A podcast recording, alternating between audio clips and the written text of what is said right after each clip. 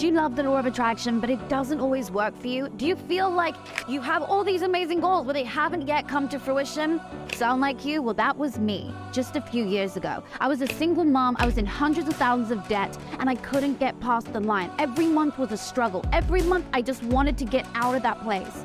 Today, I'm going to reveal the five secrets to manifesting, where I will show you right here, right now, in this video, how you can unlock the code to the law of attraction, the real secrets behind it, the stuff that most people just don't show you. Number one, write this down. Get clarity of your vision.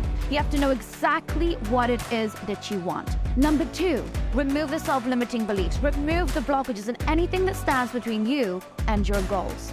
Number three, replace the old limiting belief with a new positive affirmation about yourself. You must know exactly what you want and affirm it with confidence and positivity every day. Number four, expand your vision. Expand this vision. Now you know what you want. I'm going to show you how to expand it. And then number five is take inspired action. If you do these five steps, you will achieve your goals in time.